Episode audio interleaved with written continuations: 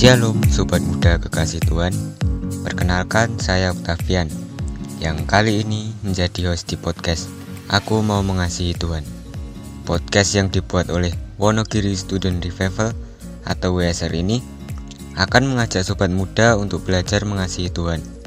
Podcast ini akan rilis setiap hari Jumat jam 3 sore. Jadi, setialah mengikuti setiap serinya ya. Jangan sampai ada yang terlewatkan. Supaya sobat muda bisa belajar dengan lengkap dan bisa mengalaminya dalam hidup sobat muda semua. Nah, minggu ini kita akan belajar lewat segmen BTW Bincang-bincang teman weekend Seperti BTW sebelumnya Saya tidak sendirian Saya akan berbincang-bincang dengan tamu spesial kita Untuk bisa belajar bersama Siapakah tamu spesial kita kali ini? Untuk itu jangan ke mana-mana Dan stay tune terus di sini ya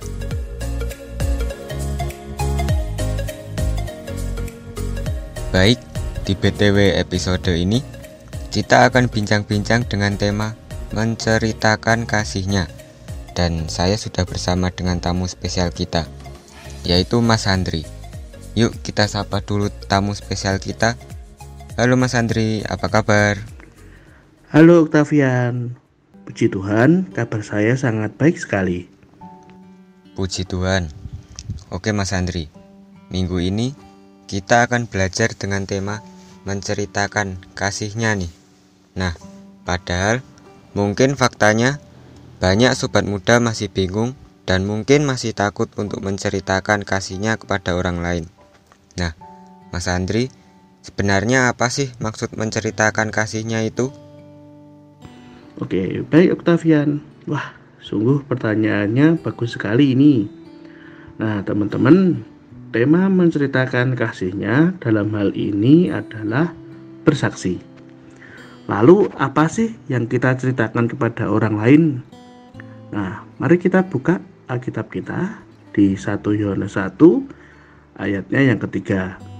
Nah, di sini firman Tuhan berkata bahwa apa yang telah kami lihat dan yang telah kami dengar itu kami beritakan kepada kamu juga supaya kamu pun beroleh persekutuan dengan kami dan persekutuan kami adalah persekutuan dengan Bapa dan dengan anaknya Yesus Kristus. Nah, dalam ayat ini mengatakan bahwa yang Yohanes ceritakan atau beritakan adalah tentang apa yang kami lihat dan apa yang kami dengar. Lalu apa sih yang dilihat dan didengar Yohanes itu? Hmm, nah, di ayat sebelumnya kalau kita perhatikan mengatakan bahwa Yohanes menyaksikan tentang firman yang hidup. Lalu, siapa firman yang hidup itu? Firman yang hidup adalah Tuhan Yesus. Jadi, yang Yohanes ceritakan dan beritakan adalah tentang Tuhan Yesus yang berkarya menyelamatkan umat manusia dari hukuman dosa. Lalu tujuannya apa? Tujuannya adalah supaya orang yang menerima cerita itu tahu tentang Tuhan Yesus dan menerima Tuhan Yesus sebagai Tuhan dan Juru Selamat serta memperoleh persekutuan dengan Bapa dan anaknya. Lah, jadi kalau kita merefleksikan dalam kehidupan kita, kita juga harus menceritakan tentang apa yang sudah kita peroleh dari Tuhan Yesus Kristus kepada semua orang. Nah, lalu ceritanya apa sih kira-kira? Nah, ini nih ceritanya peristiwa ketika kita menerima Tuhan Yesus dan mengundang Tuhan Yesus masuk dalam diri kita adalah peristiwa yang sangat indah sekali untuk diceritakan kepada orang lain. Karena di situlah titik awal kita dipindahkan dari maut ke dalam hidup.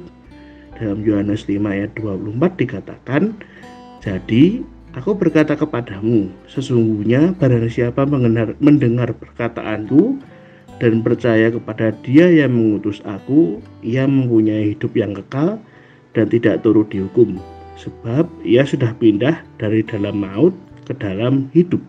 Nah, begitu Mas Opa. Hmm.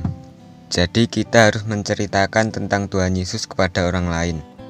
Lalu, kadang kan kita bingung nih cara kita mengawali untuk bercerita Tuhan Yesus ke orang lain. Kadang kita takut dianggap sok suci, sok rohani.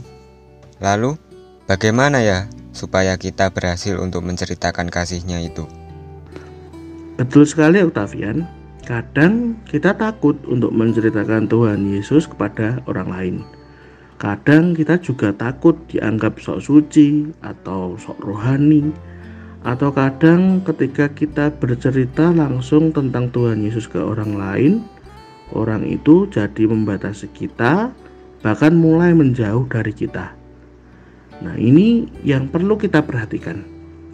Mungkin ada orang yang langsung menerima cerita kita, namun ada juga yang tidak. Lalu, bagaimana ya caranya supaya cerita yang kita bagikan itu berhasil dan diterima semua orang?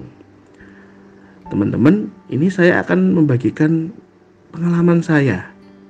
Nah, yang pertama, sebelum kita bercerita, alangkah baiknya kita menjalin persahabatan terlebih dahulu.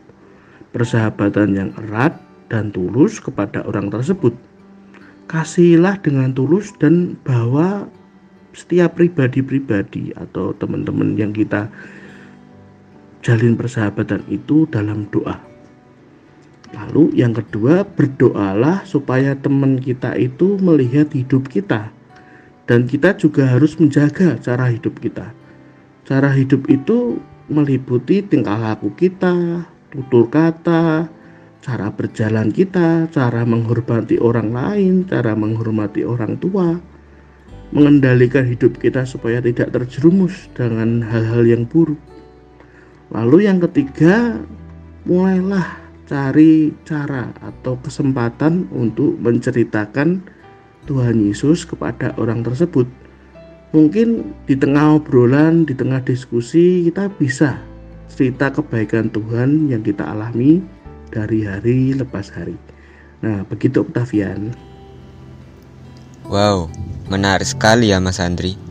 Jadi, melalui kasih yang tulus dan watak kita itu, adalah langkah awal kita menceritakan Tuhan Yesus kepada orang lain. Lalu, bagaimana cara kita membuat kesaksian pribadi, Mas? Untuk membuat kesaksian pribadi itu ternyata ada rangkaiannya loh. Nah, saya akan membagikan eh, kiat-kiat uh, atau cara kita membuat kesaksian pribadi. Kesaksian pribadi itu ada tiga yang pertama adalah kita bercerita kehidupan kita sebelum menerima Tuhan Yesus.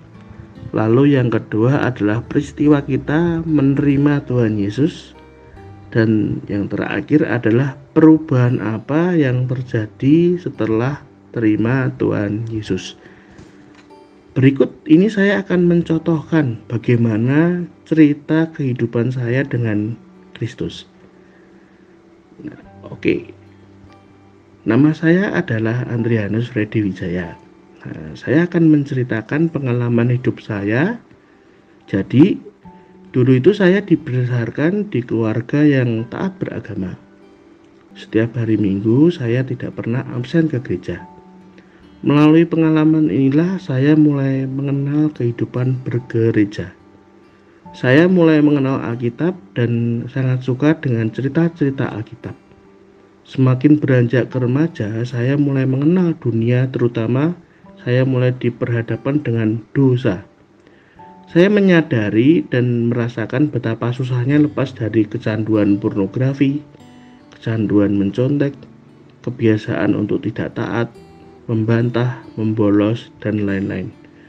Dengan keadaan seperti itu, saya semakin giat untuk beribadah supaya dosa-dosa saya bisa dibersihkan namun, ibadah dalam bentuk apa pun tidak bisa menyelesaikan rasa kecanduan atau kebiasaan tersebut. Saya pasrah dan mulai menyerah dengan hal itu. Namun, pada suatu waktu saya bertemu dengan teman saya. Dia membagikan suatu hal yang baru dalam hidup saya. Dia membagikan ayat dalam Roma 3 ayat 23 bahwa semua manusia telah berbuat dosa dan kehilangan kemuliaan Allah. Saya menyadari bahwa keberdosaan itulah yang membuat saya tidak taat dan tidak bisa lepas dari belenggu dosa saya. Dan melalui ayat di Yohanes 5 ayat 24 dikatakan aku berkata kepadamu sesungguhnya barang siapa mendengar perkataanku dan percaya kepada dia yang mengutus aku ia mempunyai hidup yang kekal, tidak turut dihukum sebab ia sudah pindah dari maut ke dalam hidup. Dalam ayat ini saya menyadari bahwa dengan percaya dan menerima Tuhan Yesus dalam diri saya, saya dipindahkan dari maut ke dalam hidup, tidak turut dihukum dan memiliki hidup yang kekal. Saya saat itulah saya berkeputusan berdoa menerima Tuhan Yesus.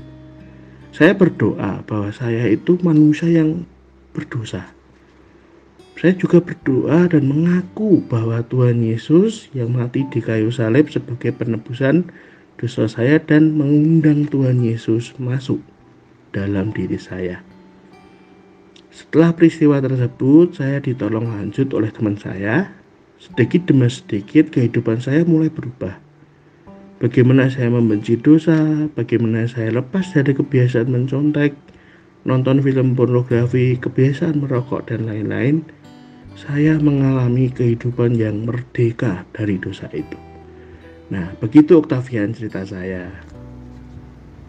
Wah, cerita yang sangat luar biasa Mas Andri. Tuhan Yesus yang berkarya atas diri kita itu harus segera kita ceritakan kepada orang lain, supaya orang lain itu bisa mengalami kasihnya. Lalu, kadang kita juga mengalami kesulitan untuk menceritakan Tuhan Yesus kepada orang lain. Mungkin masih ada yang takut untuk cerita.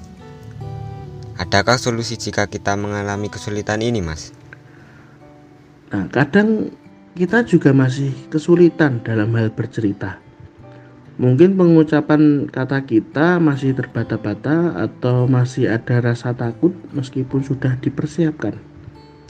Mungkin ketika kita cerita ada sesuatu yang menghalangi sehingga cerita yang kita persiapkan itu terhenti. Nah, teman-teman, jangan khawatir akan hal itu. Kita mungkin bisa membagikan video tentang cerita Tuhan Yesus melalui media sosial.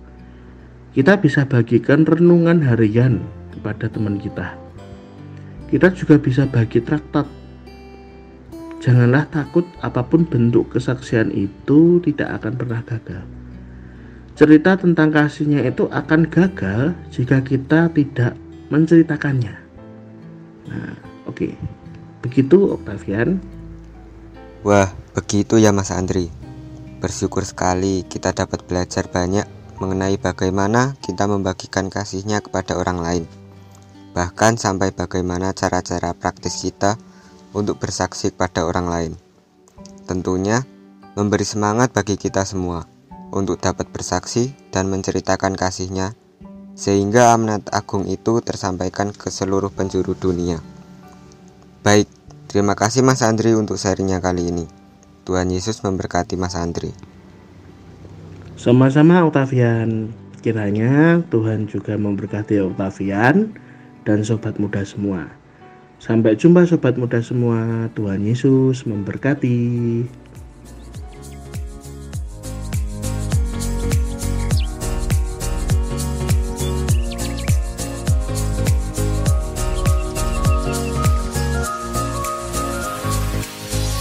Sobat muda kekasih Tuhan, senang sekali ya hari ini kita bisa belajar bersama lewat bincang-bincang teman weekend.